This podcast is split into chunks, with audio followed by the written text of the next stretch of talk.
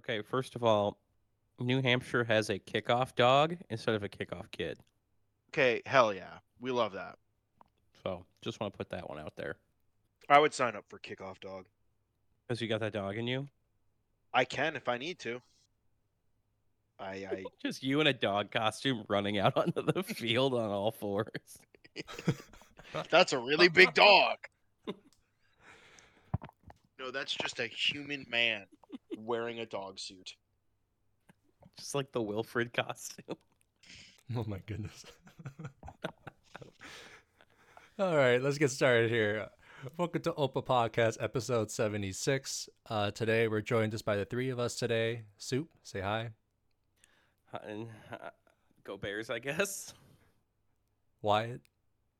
I am in Spain without the S. Oh. Along with myself, Jason O, your producer and host. Uh, Griffin is working tonight, so he will be providing some notes for us for this episode. But to give an overview for today's episode, we will be recapping the Wisconsin game, the final game of the season last week, along with some of the uh, craziness that has ensued in the last uh, few days, and and today in particular. So, um, to get started, uh, the Gophers lost 28 to 14 last weekend against the Wisconsin Badgers, snapping the two-game win streak that we had and giving them back the axe. So now Wisconsin leads the overall series 63-62, and I forgot the number of where we're tied. Um, 60, I think it's uh, eight. eight. Okay. I was also going to say eight, so. Okay, perfect. But um to start off, uh Soup, myself and Griffin were at the game last weekend. I know uh Soup for sure had a great tailgate. Uh I I was a bit late so I couldn't get to that, but glad to see the the two of you guys at the game um after a long while. Yeah, it was it was it was also it was super nice to see you. Griff made it to the tailgate for a little bit. That was fun. We had the industrial heater out, so you know it's a good time. And uh, I I don't know, win or lose, at least that part was fun. I guess. Uh, the tailgate group was great this year. It was just a blast, and uh, that's like you know that's the beauty of college football. It's it's so much fun. Um, and very little of the time is it about the game. Oh, for sure. And um, I noted it last episode, but I went with my siblings who are both uh, Badger fans. One's an alum, um, Boo, boo. obviously, yeah, and one's undergrad. But the one thing that I will say, even though we do have that sibling rivalry, they do have some agreements with me. Like, okay, there's some things the Gophers are actually decent at, but also bad. And then we can say the same I'd thing love about to the hear Badgers. these. Yeah, like I, I would love to hear these. I will mention one thing. My brother, for some reason, does not like Braelon Allen, Wisconsin's running back. Okay, well, But that's, a weird. the That's a weird one. Weirdest choice you could make. Yeah. well, there was one play. You know how uh, uh to He get into the game. the NFL draft today, and uh, he will be a top 100 pick. So True, um, but uh, when Braelon Allen broke off for that run towards the end zone and then got stopped on what like the five yard line or something. Yeah, which, which time? Um, I think for the to take the Yeah, I'm to being take the lead, twenty one to fourteen. Yeah, I think that was that Yeah. one. I don't remember. Um he was like because he's a big J- uh, jonathan taylor fan i will note so uh he, he was like complaining like if jt was here he would have broke that tackle and gone into the end zone no matter what and I, I was mean, like- maybe, maybe. i was like okay i can see that i, I But now, point. now we're comparing Braelon Allen to, you know, Jonathan Taylor. I don't really know if that's fair.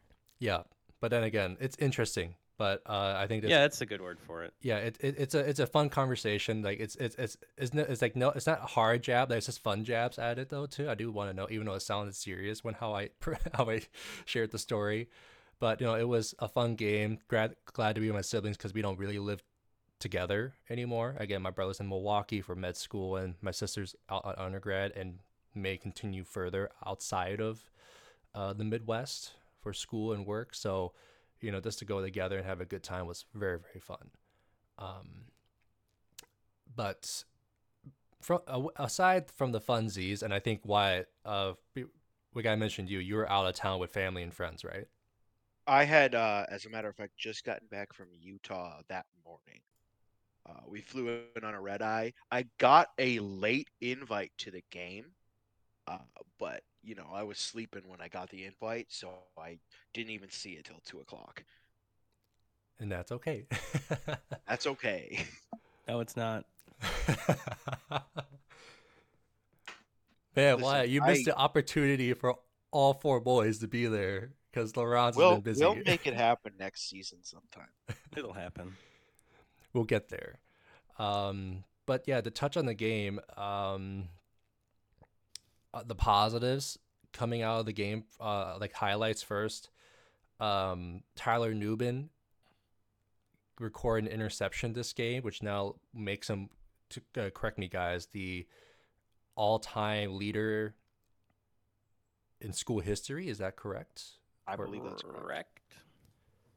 Which is great. And then as part of the postseason, Jim accolade- Thorpe Award. I just want to talk. Yeah, again. looking at you, Jim Thorpe Award people, like Where hell? where the Jim Thorpe Award at?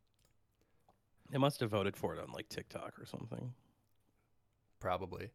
But um, to also mention a bit further, uh, for the postseason, like you know, post regular season, um, Tyler Nubin makes first uh, first team All Big Ten um, as a defensive back, and then our very own uh, our kicker Dragan Kesich also made um, first team special teams as well. My personal hero. Our hero, yes. Um, and then And, and Dragan, also Big Ten Kicker of the Year. I almost forgot about that. Thanks for mentioning soup. Yeah. So some love for that. Um, and then I will say the first touchdown touchdown drive of the game for the Gophers, and then that's where my positives end. Oh Are, we not going to talk about the honorable mentions for the All Big Ten team? we should. we should let me pull that up quick. Because there's there's at least one fairly major surprise on that list. All right, honorable mentions. Um, I'm trying to Kyler Baugh, who who could've Jah Joyner, Danny Striggow, Justin Walley, and lastly, Mark Crawford. I mean, I Mark- think he was. Crawford. I think that's a. I mean, I think he had a good year, like objectively. Like, Like, yeah, I've been I've been saying it all year. Is do we have a new Mark Crawford? I mean, eh, I don't know how much eligibility he has left. He's like 35, right? Yeah, no, I I can't imagine he's playing anymore after this season. Yeah. But like, all of a sudden he turned it on a little bit. Yeah, I mean, I think there's a lot to be said about just the special teams philosophy in general. I think really helps him because they don't. He's really not forced into positions where he like has to flip the field that often. Um, He's so not like really- Iowa's like he's not like the Iowa punters who like always flip the field. Who's like one of his best friends, Very true. I which think is really which is really fun. Like they, I think they watched the 2019 college game day, Wisconsin Minnesota game like together, if I remember correctly, in Australia before they both came. So but we digress. But yeah, Mark Crawford making honorable All Big Ten. Listen, after all of the shit that I've given Mark Crawford over the time that he's been our punter, it just it, it feels like he's i- he deserves a shout out here. Come on. he is a perfectly fine positional punter. Yes. That is a good way of putting it. He is And it, not. it was enough that he a got an honorable mention. That's and I think you know, three up. So three other punters made teams before him, right? First team, second team, third team. Do they do a third team in the Or- Big Ten? No, they do. They do just two. So Yeah, first team, fir- second team, then him, right? So Yeah, so they're saying this is the third best punter in the Big Ten. And like I'm assuming Iowa's guy is the Yeah. is the I don't guy. even. I don't even want to look. So And then I like I assume that they just were like, oh, let's just take Michigan or Ohio State's guy, or maybe Rutgers guy got it. I guess True, Rutgers did have a good season. Rutgers historically known for punting the football. Minnesota East. Honestly, yeah. but yeah, let's get you get back to it and uh, touch on the game. Um, so as the score implies, uh, 28 to 14, no field goals were kicked for this game. Um, Hurtful considering my prediction. very correct. I was really looking for some field goals. But um, I know Soup and I were. Com- I, I know Soup was mainly complaining about this. Like he was letting it out post game on Saturday. Um, this team did not show up to win, and I still agree with that sentiment. A few days later, and I think why I think you might agree as well. Besides that first drive, it was classic PJ ball of trying to run inside zone uh, and and keep running it when it doesn't work. It's just crazy that you keep playing to not lose, but yet you keep losing. Yeah, I mean, like, who would have thought that that was that was how things worked? If you don't change the way you play the game, the results don't change either. Because I think Ethan threw maybe uh, I think it was like at least twenty throws. Yeah, the second game. pick is is bad towards the end of the game, but it's garbage time anyway. But I can't throw that. Um, I I don't know. It just to me, it just felt it felt like once Wisconsin got the lead, it was like, well, what do we do now? You know what I mean? It was like I- I just never really felt like we were gonna come back from behind because it didn't really feel like we wanted to. You know, like it, it felt like this weird kind of stasis that we were in where it was like it was kind of a perfect microcosm of the season honestly because it was like all right like we're finally you know making a play here. Ethan throws the ball. Up there's another drop. You know what i mean? Like daniel jackson has been unreal all year and he's fantastic. He drops a tunnel screen that they throw into cover zero and all he has to do is catch the ball and he probably jogs into the end zone. And it's just like every time something like that would happen. Like every time there was like, oh, this mistake over here blew this play up. This mistake over here blew this play up. And it's never the same thing, you know? Yeah, I get what you're saying. It's just not clean. The details still aren't there in week 12, right? Like it's the end of the season and you're still not detailed in your approach on offense. You're still making uh you're still airmailing balls to guys who are wide open, you know, and then when you're not doing that, they're not catching the ball or your protection is breaking down. And I think it all kind of stemmed from the inability to uh, win the game up front. I really felt like they did not do a good job up front this week. Um, it felt to me like they just weren't really setting the tone physically on either side of the ball.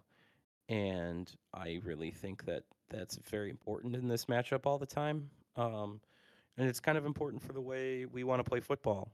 So where, you know, you physically assert yourself and establish a run game and you kind of build your offense off of that. Well, Wisconsin did a really good job of making sure that we couldn't really establish anything physically. Yeah, I I think that's a you know accurate assessment of how things went. Um, Yeah. And I think it, it it's just frustrating to watch them come out and get pushed around in a game that like really means something. You know what I mean? Like in, in a game it- that really was means important. Something, and it's a game that like I said this in my notes for the last podcast. It's a game that PJ really needed to have. Yeah. Yeah. I- I- and you know i've had my you know negativity about pj this season but like if he wins that game i think we have a different conversation about how hot his seat is um i don't think Sure. that and i'm not saying pj's getting canned he's not i don't i don't I don't think there's any way they do that in in this particular set of circumstances. But I do think that his seat is a little bit toastier now than it would have been if you come out of that season with wins against Iowa and Wisconsin. Uh, I agree. Uh, I think we can get into that more once we Yeah. talk about some of the news that's coming too, because I think there's ties there. But Oh um, no, for sure. I agree with you there. when it comes to this game, you know, uh, if you listen to his comments after the game, I feel like he was. I feel like PJ, once the season is over, is like a completely different guy behind the microphone, which I've always found very interesting. In that, like, he's very coy and he doesn't really try and say too much during the season. But like the second the season's done, whatever question you ask him, he's like, "Yeah." Like I think Justin Gaard after the game asked him, like, you know, what were some of the struggles on offense? Like, what do you think was going on with Ethan today? Because we saw kind of, you know, the mechanics break down, the accuracy issues, stuff like that. A couple bad interceptions. And he was like, yeah, just it's not good enough. Like he basically just said that. He was like, it's not good enough. It's not consistent, and you know needs to be better. And I was like, oh boy, uh, interesting. Like, if go listen to his comments after the game from this week. It's I think very um, revealing to what he thinks about the season because he called it a recalibration year. That's a really odd way of putting it. But hey, Yeah. at, at least we got some honesty out of it though, because like as we've talked, like as you mentioned, Soup all season he plays coy to it or diverts diverts it away, right? Well, And yeah, then- because I mean, he has to be consistent in his messaging. I think throughout the year and to the locker room, and I think once the season's over, again, we'll get into this later. I think there's a kind of a new dynamic between coaches and players at the end of the year now in college that I think is going to look a lot more like pro football. Oh, definitely, especially with the NIL and everything, and the portal. and and likely in great amounts because of NIL in the portal. Yeah, yeah, a little column A, column B, right? Mhm. Yeah.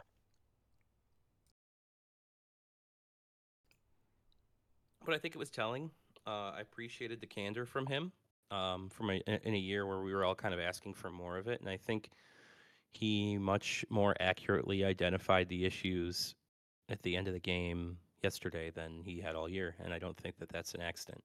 Like I said, you know, you don't get to be a Power Five football coach by being an idiot. So uh, I think a lot of the time we have to just kind of like wait for these full seasons to play out before we really get any good information from these coaches and I think, you know, it's it's hard to be okay with that, but here we go.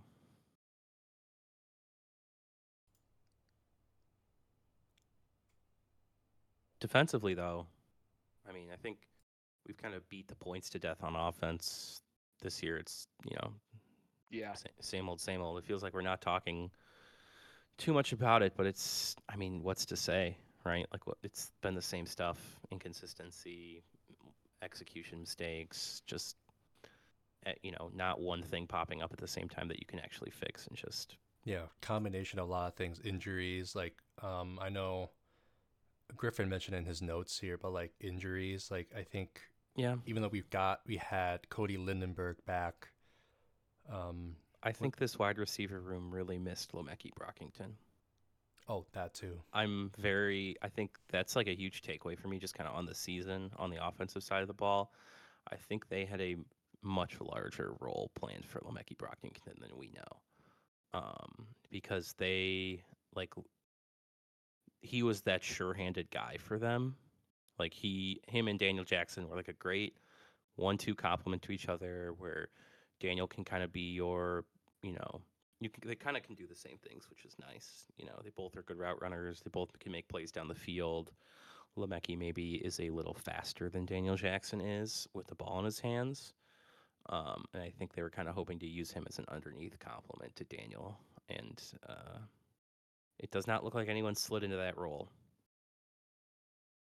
No, not at all. It's also a very sure-handed player. Does not drop a lot of footballs. That's also very true. Feels relevant. But yeah, um, back to the defensive side of the ball, like the one I I- know we've mentioned like a lot of things on the defensive side, like compounded into them, like you know bursting, like you know the bubble pops, right? Um, but I Yeah, think we, I, really- I think we have to touch it like good way. Injuries to linebackers. You have young guys coming in there. Um, Cody had very limited play right throughout the season. Yeah. And I think my, probably just like he's not up to game speed, maybe. But then again, missed tackles, um, missed assignments, or you're or you're in the right spot, but then you missed a tackle, right? Well, the Um, defense's main issue all year has been they've been really good for like 85% of games. And then the like times that they're not good, it's just like it's cataclysmic. You know what I mean? It's like it's not to the point where you're shooting yourself in the foot with a pistol, you're shooting yourself in the foot with an RPG. You know what I mean? Like every single time they would make a mistake, it would like actively hurt them and be like an explosive play that leads to a touchdown. Um, you know, speaking of which, every single touchdown drive from Wisconsin had a play over 20 yards. Explosive plays. Yep. Man, So, do I hate that statistic. yep. Um, it's not good. And and like I said, it's like, you know, every single time that they would make a mistake, it would just hurt them. They were never they could never really overcome those things. And there's another one. I'm not sure we could count that in that soup, but Tanner Mordecai ran all over this defense too.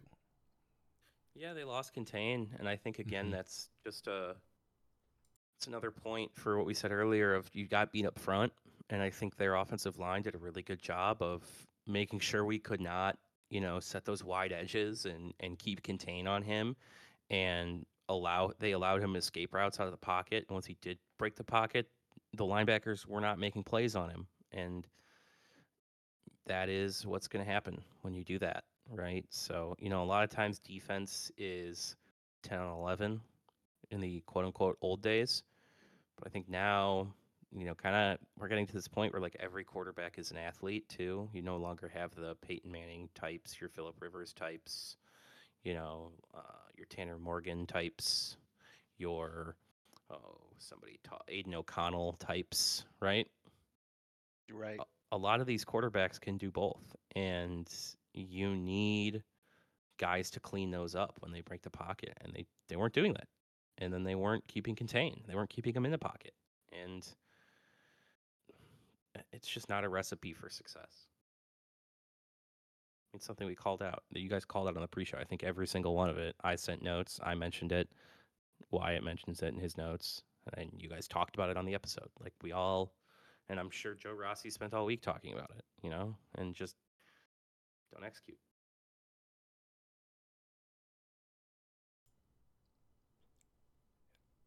And I'm curious too, going into it. Um,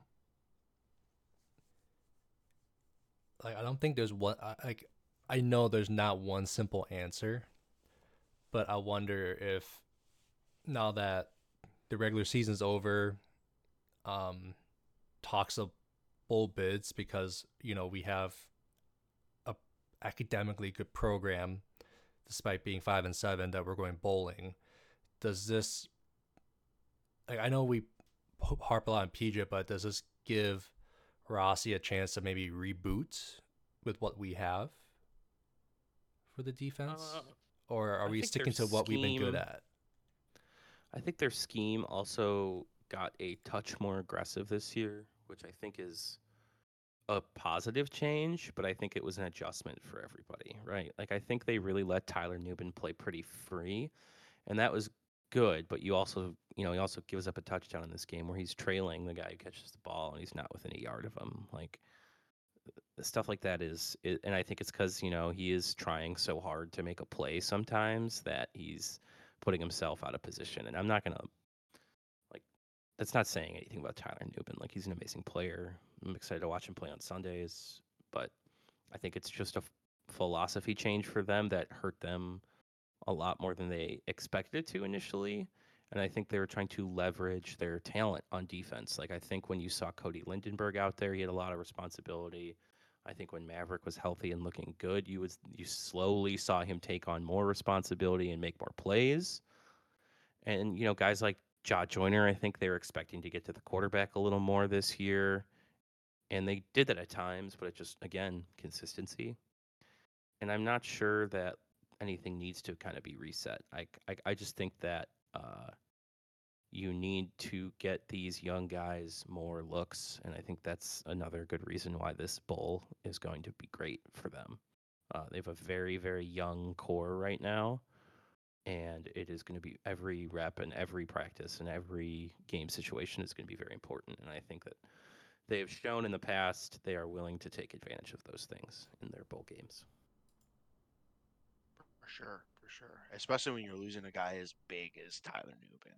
Yeah, I mean he's your all-time leader in picks. Like that's that's He's your that's- all-time leader in picks. He's like the heart and soul of the team. He's the best safety in right college now. football this year. I don't care. Yeah.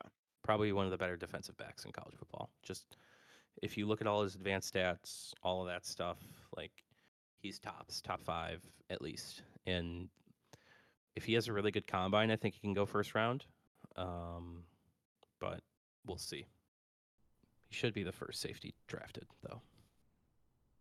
Should. Uh, we'll see. All hopes of Tyler. But to go from there, uh, let's touch on the last unit, special teams. Dragan Kesich, kicker of the year. Uh, fire up the lifetime extension for Rob Wangler. I mean, you know, Mark Crawford genuinely improving. It's nice. It's nice. Uh, It'd be it'd be nice to see that happen with our returners. I mean, also like not to poo-poo Mark Crawford getting better, but like I would hope a 30 plus year old man would get a little stronger kicking the ball. Oh, man, he's he's so old. But yeah, I don't know. Like I'm happy for Mark Crawford and his honorable mention, but I just I, I don't know. I think I think he gets I- those because he doesn't kick a lot of touchbacks, and I think there's I would a reason he doesn't have a lot of see touchbacks. less of him. It's like you guys ever play Madden and then you make your kicker like with kick leg so that he literally cannot kick the ball like more than 50 yards? Like physically can't. I Yeah. it's kind of like that. And then you're just like, okay, because this is Madden. If I get over the 50, I'm just going to go for it every time because this is a video game. And so you're just like, well, my punter will only be able to pin you deep from like this 10 yard stretch, and that is it. And other than that, it's like full boomstick. Otherwise, it's like no finesse. And then it's just like hoping that it rolls or something. And I think that's kind of who Mark Crawford is. He's the kicker who you've intentionally turned the power down on because you're like, if I do ask you to kick, I'm just asking for the boot. Yeah. Yeah, I get it. I see what you're saying. I don't know, like a team like Minnesota, your special teams unit is a unit on your team that should be a plus. It should be something that you try and use to beat higher class opponents. It has to be. Yeah. You you should be valuing your special teams the way that Iowa. Iowa has. Stairs at Iowa. Yeah, like Iowa is, you know, winning football games on special teams. And meanwhile, the Minnesota is like the one year that the Chargers missed the playoffs despite having the number one offense and number one defense because their special teams was that bad. That's kind of how bad Minnesota special teams can be. Outside of They're Dragan. so bad. Yeah. Outside, the- yeah, no, like again, nothing on the kickers here. It's it's a return game thing. they're outside. They're so bad that their net average, their not their net average, their net on the season is negative Oof. Oofda. on kick and punt or kick return at least. Negative on the net average. Gross. It's just I don't. There's there's Like, nothing about that that's not. I'm at the point where if if you don't fire Rob Wangler, like you're just not serious about winning. Like I don't what more do you have to see to know that like okay, yeah, maybe he's like an insane kickers coach and like you go from Dragan to, you know, Emmett, Emmett Carpenter, right? Like you've just, you know, this like triple and then Santoso before was like fine towards the end for him. Yeah. And it's just maybe he's like a really good kicking coach, but like this is not it on special teams and it can't this cannot be good enough, right? We yeah we need somebody who can help these returners. Who can like teach them to take calculated risks, but like take chances. And I think this is another thing that we can get in with, you know, big picture year stuff. Is that another like PJ thing? Is that maybe maybe Rob Wenger does want to do some returns and stuff, but PJ's just like no, you know, like uh, we've we've said this about the offense. Four offensive coordinators, same result. PJ's just got his hands in it too much. Maybe it's maybe special teams is the same. Maybe PJ's just like Well- so scared of muffing a punt. But like, And don't we have like some evidence that suggests that Rob Wenger and PJ were sort of fighting about it at, at one point? on Yeah, I mean, we've seen them yell at each other on the sidelines. It's fine. I mean, but Yeah. that, I, I don't know. I, I I tend to not read into those like sideline interactions too much, just because football games get really intense. No, for sure. I'm just wondering if we don't if we don't have like more of a dispute on how to handle the special teams than we think we do.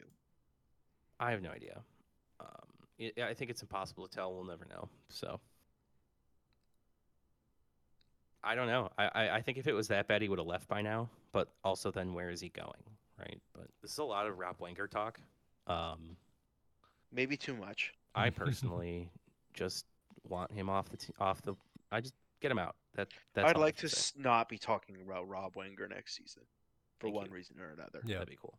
Laurence is uh we know Laurence, while he hasn't chimed in as much, he's always been on the fire Rob Wenger train since the beginning, so we'll note that. But I think there's not much I have to add. Like now that the season like the regular season's over, the loss of Wisconsin, like I don't I don't have much more to add because this has been like same shit, different day. I know that's like this Wisconsin game was like perfect capsulation of the season, and I really like same shit, different day as a descriptor of this season because just like everything feels like that. And what a ride too. I mean, if know- you think about it, outside of the preseason pod and the pod to recap post Nebraska and maybe Eastern Michigan, right? Like the first two games in the preseason podcast, we were talking very, very different things.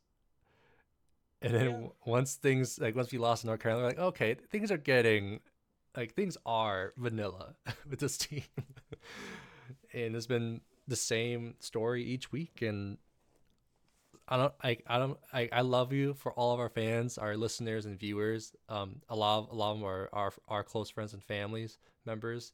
But like yeah, this is what we've been doing each week because of what the Gophers have been doing. Like usually we're not like this each year.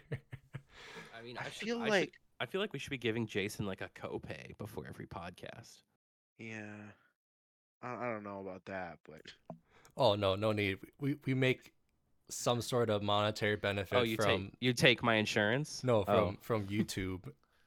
And then that goes back yeah, to if Jason takes my insurance, that's great. But no, uh, we we do make some money to help pay for uh, the subscription stuff for all of our apps, so we're good. Um, I might scratch we scratch. make very marginal income. I might scratch that from the audio. Who knows? We'll see. break Um, even, break even, break even. Hey, at least this podcast is 500. Let's go. yes, this is a non-profit podcast. It's an LLC technically. but uh, outside of that, um, yeah, I don't have I don't have much more to add from this game. Um, I really want to get to this uh, post regular season talk because damn, it's been crazy. There's some today. big moves coming. So like, yeah, yeah, I just I want to just shout out something Griffin said before we completely move on. A tale of two halves. First half, some production. Second half, we become incapable of moving the ball and just make so many errors. And I think that's like that's a really good point. Just on like because on both sides of the ball, that was what was going on. It felt like the first half when you're in more kind of the game plan stuff, you feel real comfortable and good with your execution. You kind of see what it could look like. And then the second half comes and you're my guess, this is just like conjecture, just thinking about it big picture. Coaches go in, you make your adjustments. Okay, we're going to do some of this, we're going to do some of that. We might not have been working on it all week, but be ready for it. And they're just not. And I think that's it's hard to know, you know, which side of the fence that one falls on, but I think, you know, Griffin's point of, you know, this has been the whole season for them. First half looks great, second half nothing. Tale of two halves, same shit, different day. Battle for mediocrity, words from Griffin, uh, or some of that was from Griffin, but I, yeah, you I think said you said vanilla, Jason, and like I'm thinking on it, and I'm like, I don't know if I like vanilla as a description. I love like, vanilla. Like I vanilla is like a fine flavor.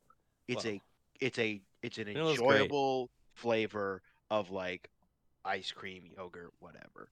yeah. Um, and, like, technically, it's- vanilla is a very complex flavor. Shut up, shut up. Um, I, it's it's like a plain yogurt team. That's not vanilla. That's plain yogurt. That's plain. That's no, that's vanilla. what I'm saying. Is this is not vanilla? It's Ah. plain. This is a plain flavor team, and that's what we've got this season. And Yeah, and I- unstirred with the weird water on the top that just you can't get rid of. yeah, I'd like to see some vanilla next season, because vanilla is a complex flavor. Thank you. I always say because I love vanillas. Whenever people say that to me, I'm always like, "Oh, it's actually really complex." It's so annoying, and people just stare. At I me. also love vanilla, and there's so many vanillas. Think about how many vanillas you can find in the ice cream aisle, and then I get back to me about how vanilla is boring. I think the Gophers would have taken vanilla at quarterback this year. To segue, yeah. More so, of a rocky road this season, I suppose. Yeah, to touch on it. Um, yeah. So transfer portal news: Ethan Kaliakmanis has entered the portal as of today, Tuesday the twenty eighth. Um, after starting twelve games this year and a few games last year, um, he is mo- he is he, he is in the portal. However, that doesn't guarantee he will transfer. I do want to preface that, but however, from Yeah. what we've seen rumblings of the program, once you're in the portal, you're kind of out of the program by PJ standards uh, or PJ's rules or whatever. which I think is fine. Yeah. And then uh, freshman quarterback Drew uh, Viotto, I think it's Viato. Viato um, has also pu- uh, entered into the transfer portal, leaving um, redshirt senior Cole Kramer, and then um, I forgot the the poor freshman walk-on's name um, on the roster. Uh, It's preferred walk on. preferred walk-on uh, qu- uh, freshman quarterback that's left in the QB room for the Gophers. That he's he's got his hands full because right now he's the guy on the roster next season. That's true. Like that's until someone comes from the transfer I mean, portal or someone gets He's the backup QB for the bowl game. He Literally, he might be the starting QB for the bowl game. No. Y- y- Just y- are you? Would you rather start Cole Kramer? That's not what I said at all. Soup is the starting quarterback for the bowl game. Actually, I mean, I still have Soup- eligibility. Soup has eligibility. I'm younger than Mark Crawford. It's a little bit more fun than him punting. I'd much rather have Soup throwing the football. I think that'd be a great. I time. bet you I can arm punt just as far as Mark Crawford could actually punt. oh, I was gonna say I was gonna could enjoy. probably our punt almost as far as Mark Crawford could punt. Oh, I was gonna say I was gonna enjoy uh, Cole Kramer. They're running Wildcat all game for the bowl game. I don't. I, I, I do think uh, I mean, I think they go with Cole. I think it'll be his like kind of goodbye to the program after being here for as long as he was and being Sticking local around kid and sticking it out, being a great teammate. Like I think he's going to get rewarded for that by playing this game, and I don't see a problem with that at all. Um, you know, I just I just don't. Uh, I think he's at least earned this bowl game in a pretty meaningless bowl game. You know, um, I think we see a lot of testing the younger skill guys, and like I think Le'Meke Brockington plays. He, he warmed up. He was questionable last game. Very true. Yeah, I'd love to see Le'Meke play. Yeah, I think I think the Gophers do a very good job of using these bowl games for the right things. Like when they played Auburn, balls to the wall, you know, we're going for it. We're beating an SEC team on national TV. Like we're we're the real deal. Rashad Bateman, uh, uh, Tyler Johnson, Mo Ibrahim, fourth down pop pass, Bryce Witham. hmm Hero I mean- of the Outback Bowl. Yeah, I mean that was like that was awesome. And then I think like when they play when they play in the guaranteed rate bowl, right, the one that was in Arizona, like they really just tossed a bunch of young guys out there. Last last year, Col- the uh, Coleman Bryson game, right? Yep. Like I think they do a very good job of identifying what these bowl games should be used for. So I look forward to seeing a lot of young guys playing football.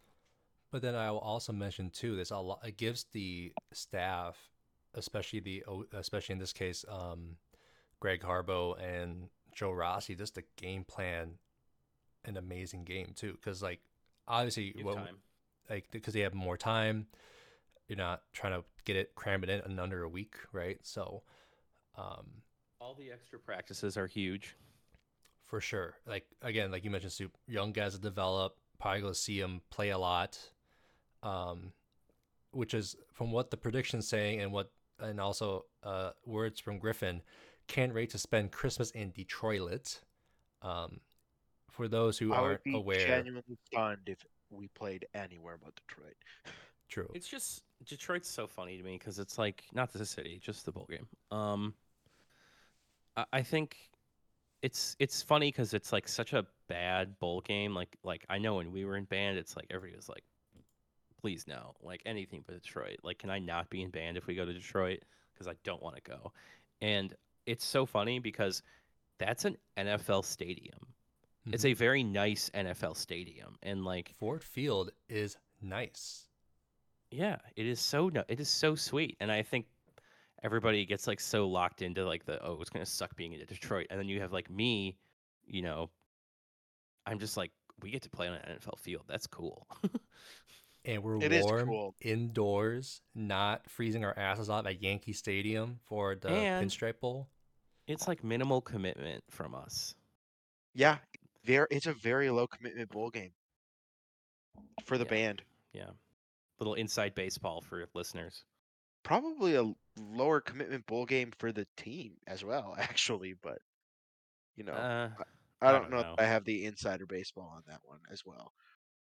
Maybe on like events, but like you treat it just like any other game, right? Yeah. And One I- and zero in the insert group of five team here. Probably a MAC season. team. Sure. But yeah, um, to touch further, um, the Gophers do have two offers out right now, and I think we want to chat on. I'll start on the first one because I don't have much to say, or we, we we don't have much to say. But Thor Griffith, defensive tackle from Harvard, was offered. Uh, he it was announced on Twitter, and then lastly, Max Brosmer, um, quarterback for New Hampshire, um, who I think you mentioned it, Wyatt. He is the FCS alt like passing. He is leader. the FCS's passing leader for this past season. I believe. Yeah, I mean, I think they're always going to kind of have to play in that that realm. Yeah, they could be looking at like guys who performed well in group of five, but if I'm in the group of five, I'm not entirely sure how, and like I'm doing well in the group of five, I'm not entirely sure how enticed I am to come to a Minnesota team that's struggling to find an identity for their passing offense. So, you know, Yeah, I I don't know. I don't. I mean, you know, Cole has been preparing as the backup all year, so I don't think. I don't know. I don't think it's gonna look too different. yeah.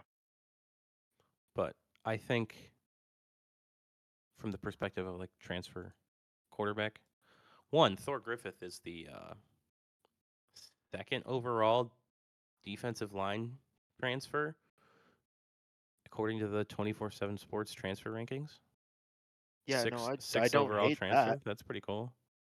So the Brosmer kid, like I, I don't know, I think um, Wyatt, to your point, I, I think that's kind of a tell of what they th- think about Ethan too.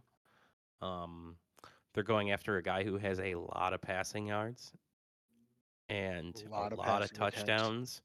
A lot of attempts, and not a lot of interceptions. You know, so You watched some of his tape. Is he mobile? he's mobile enough. Um, Do you play a little bit like Tanner? he's more athletic than Tanner, and he's bigger. Well, yeah. I mean, I, don't get me wrong. I love what Tanner did for this program. I understand that Tanner is not a very athletic quarterback. No, no, no, no, no. Is this guy also more Um, athletic than Mitch Leidner? I mean, there's not really a lot of stuff out on the guy right now either, just because uh, it's a there's not a lot of FCS tape floating around out there. But Yeah. um, I don't know. Like his mechanics look great. Like I think I think he's kind of like I don't think it's who they thought Ethan could be, but I think it's kind of what they wanted him to be this year. He looks confident in the offense. He looks comfortable. He makes his reads. His mechanics are good, and he is consistently accurate. And he doesn't really put the ball in harm's way. And I think we saw almost all of those things on the opposite side for Ethan. Yep. I think it'll be very telling uh, where he ends up um, if he does leave. You know, I was gonna say there's a very real possibility here that Ethan just doesn't get the offer he wants. yeah, and I that, decides that's the risk. come back and compete. you take. That's the risk you take. I, I, I mean, like Jason said earlier, though, I think historically, you know, once you transfer, you're kind of out. So once you put your name in, you're kind of out with with when it comes to PJ's program. So. Yep. Uh, and he's not the only one that does that. Like, let's not like I don't want people to be like, "Eh, well, he's weird for that. But eh, it's like, no, a lot of a lot of teams do that. They have other things to worry about. They don't need to also coach you while you're actively trying to go somewhere else. Like, come on, what are we doing? So, um, ooh, the the uh, CFB playoff rankings just dropped. Oh, for real? Yeah, I think so. Brett McMurphy. All right, what's what's the news? What's the news on that? Georgia, Michigan, Washington, Florida State. Go Washington though. Like- Florida State Two Big Ten teams. in the top four. Two Big Ten teams. Florida State is indeed in the top four. That's um. Who would you have had over them? Well, uh, you know the way that they have played this season, I think it's fitting. I just I don't think they're going to end up there in the final rankings, and and it's entirely because of Jordan Travis. Yeah, I mean, I think this Which- is their s- I think this is kind of like a here's your chance thing. Yeah, You know, It's it, it's soul crushing what happened to Jordan Travis. Heart goes out to the kid. Yeah. Mhm. I think they're just kind of saying this is your chance. Like, prove to us that you can be here, Mhm. and then Yep. if if they don't, they'll fall out. Well, if they don't, or if Alabama wins this coming weekend, um, Alabama jumping from eight to four would, I think, be kind of wild.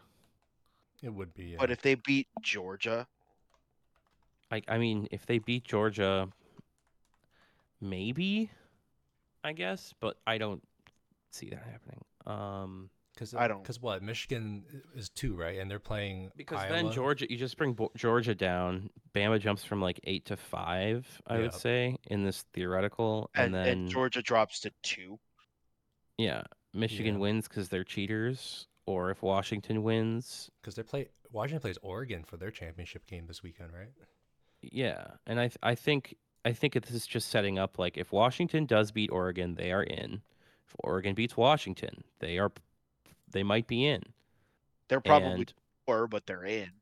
yeah, and then Florida State, who do they play this weekend?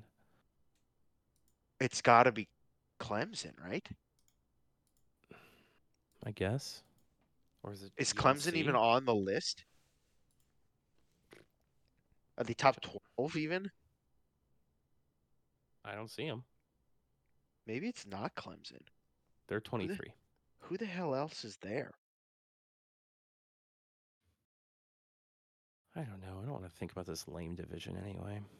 I'll I'll look it up. Cause that's it's gonna drive me nuts. Knowing you, Wyatt, it will. So let us know when you find it. But it's oh, interesting. Oh, it's Louisville. It's Louisville. Jeff Brohm, Purdue legend who couldn't beat PJ. Is Louisville in the top ten? They're 10 or they're 15. They're They were 10 a week ago. Mhm. Oh, they're they're fifteen. Yeah. Yeah. then so if Florida State loses, they're out, which Yeah. opens up a hole for you know uh, they a sneaky Alabama team, or I guess if Michigan absolutely obliterates Iowa, Ohio State, something like that. Hey, we want chaos. So Jeff Brohm, do your thing. Wait, what about Texas? is back question mark Is it Texas is a one-loss team, are they not? i believe they are they are. Oh my God, they're gonna get snuck in, aren't they? that would be really funny That would be funny. oh you know what wyatt that's totally what they're setting up for They're setting up to sneak Texas into the playoffs. because because look look here it is right florida state upset by jeff brohm boom we all we all we've seen this one before right big 10 Louisville people doesn't. Louisville doesn't have the gas to climb that high. jeff jeff brohm and in playoff teams though like you never know Yeah, but Louisville Louisville's not going to climb into the top four. no no no but yeah they don't climb that high and but then, they could Florida State without Jordan Travis, yes and then michigan beats everything else iowa according to plan. No, Georgia loses to to Alabama because they can't Oh. jump. They can't jump Texas. They can't jump Texas. Michigan moves up to one. Washington beats Oregon, so they s- they stay at five. Washington moves up to two. Georgia hits at three.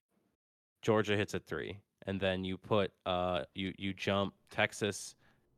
You just switch tech. You just switch Texas and Florida State, and maybe move Bam up to seven and put Florida State to eight. I You probably this. put you probably put Bama seven, Florida State. Eight. Sure, who cares? it doesn't matter. The point is they're tr- they're going to try to sneak Texas in under our noses. If that happens, my God. chaos. If we've guys, we've predicted Texas already. Texas Okay. is officially back. So we are rooting for Alabama and Louisville this weekend. I guess. I mean, I don't want Texas to be back. Let's be very clear about this. also true. Although very I mean, they'll happy get smoked. Quinn They'll- They'll get Ewers has been the smoked by this Georgia. They'll get smoked by Georgia, and it'll all be really funny. Also true. Or no, in that scenario, wait, say, hold on, back it up. play They get smoked by Michigan. Yeah. Or Michigan. they'll beat Michigan because Michigan's just terrible luck in the postseason. And Um, then they'll get I, smoked by Jordan. I guarantee you, Michigan's already been to the Texas game for sure. Connor Stalions has been there for sure. Um, This guy was on the sideline at a Central Michigan game. You don't think he's got Texas tape? yeah, I'm sure he's got Texas tape.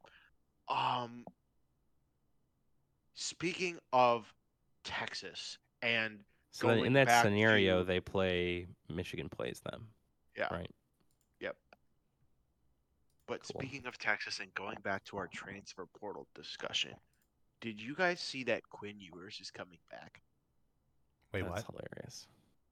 Quinn Ewers is going back to Texas. He's playing another year, Hmm. Which means Interesting. They, I mean, Arch how much are Manning- they paying him to do that? Do you think? Arch Manning's gonna be on the market.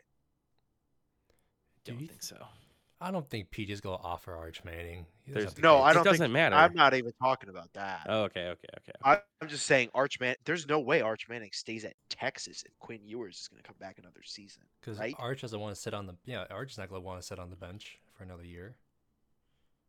Like I'm not talking PJ's gonna pitch Arch. Maybe he no, does, have but I we don't have the NIL money for it. It's not even. yeah, we it. just don't, we do not have what it takes to go get Arch Manning. Arch Manning is gonna end up at like USC or something like that. Or hey, Washington, because Michael Penix is in his last year. No, I don't think he goes to Washington over USC. If Caleb Williams stay another year though, No. I do Wha- we really he- think I mean, Caleb he could. Stays? He could, but I don't. Why? He is going to be picked first or second overall. very true, and get all that bank from. He doesn't have NFL to play in the bowl game. He doesn't have to go to a combine. He can just not do anything. Yeah, he can literally just walk into the uh, like the number two pick. Yeah. No, yeah, there's, yeah, I don't know. It's uh, it's just I mean I just I don't even really think about those uh like um Other programs, that's not ours. no I, I don't think about like those options right because it's they're just not realistic like it's there's just oh like, no, no I'm way not something talking. that I would never suggest that Arch Manning. yeah I just mean like I have no radar on it right like yeah. I have nothing It on just- it I have no I, I- have no thoughts because it's like I I don't know I just saw that Quinn Ewers was coming back, and I kind of I like lost my mind a little bit yeah that's funny. yeah because I was like, "What did you go get Arch Manning for? If it was just going to be the Quinn I Ewers can't wait show?" to see what the NIL money is for it. Because I'm sure it'll ah. come out.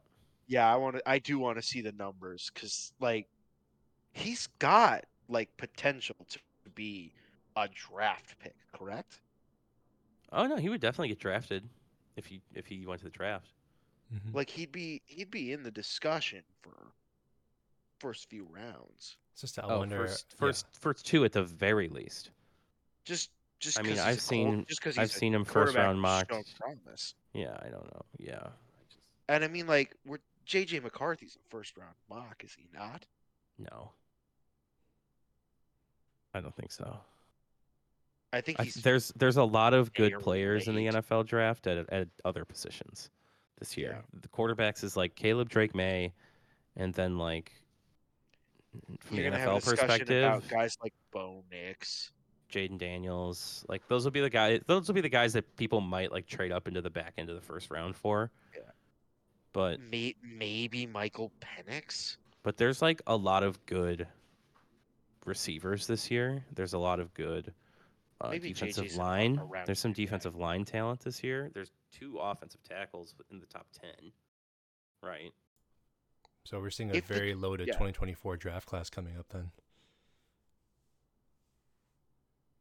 Maybe JJ's like a if everything stays the same that it is right now. JJ McCarthy's like a 34th overall pick guy. Because Sure. right now the number two pick belongs to New England, and that feels like a very Bill That Belichick feels pick. very Bill. If he's not gone, I don't know if Robert Kraft will fire him. I, I mean, I don't know. Just you know.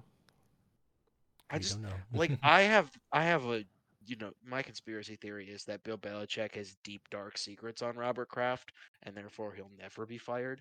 But Well, who knows?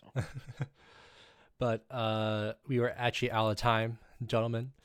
Uh, so we'll have to wrap it up for tonight.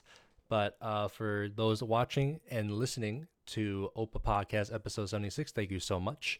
Uh, we will return. Um, right now, no no gauge yet. Uh, like we're not going to be keeping our weekly schedule.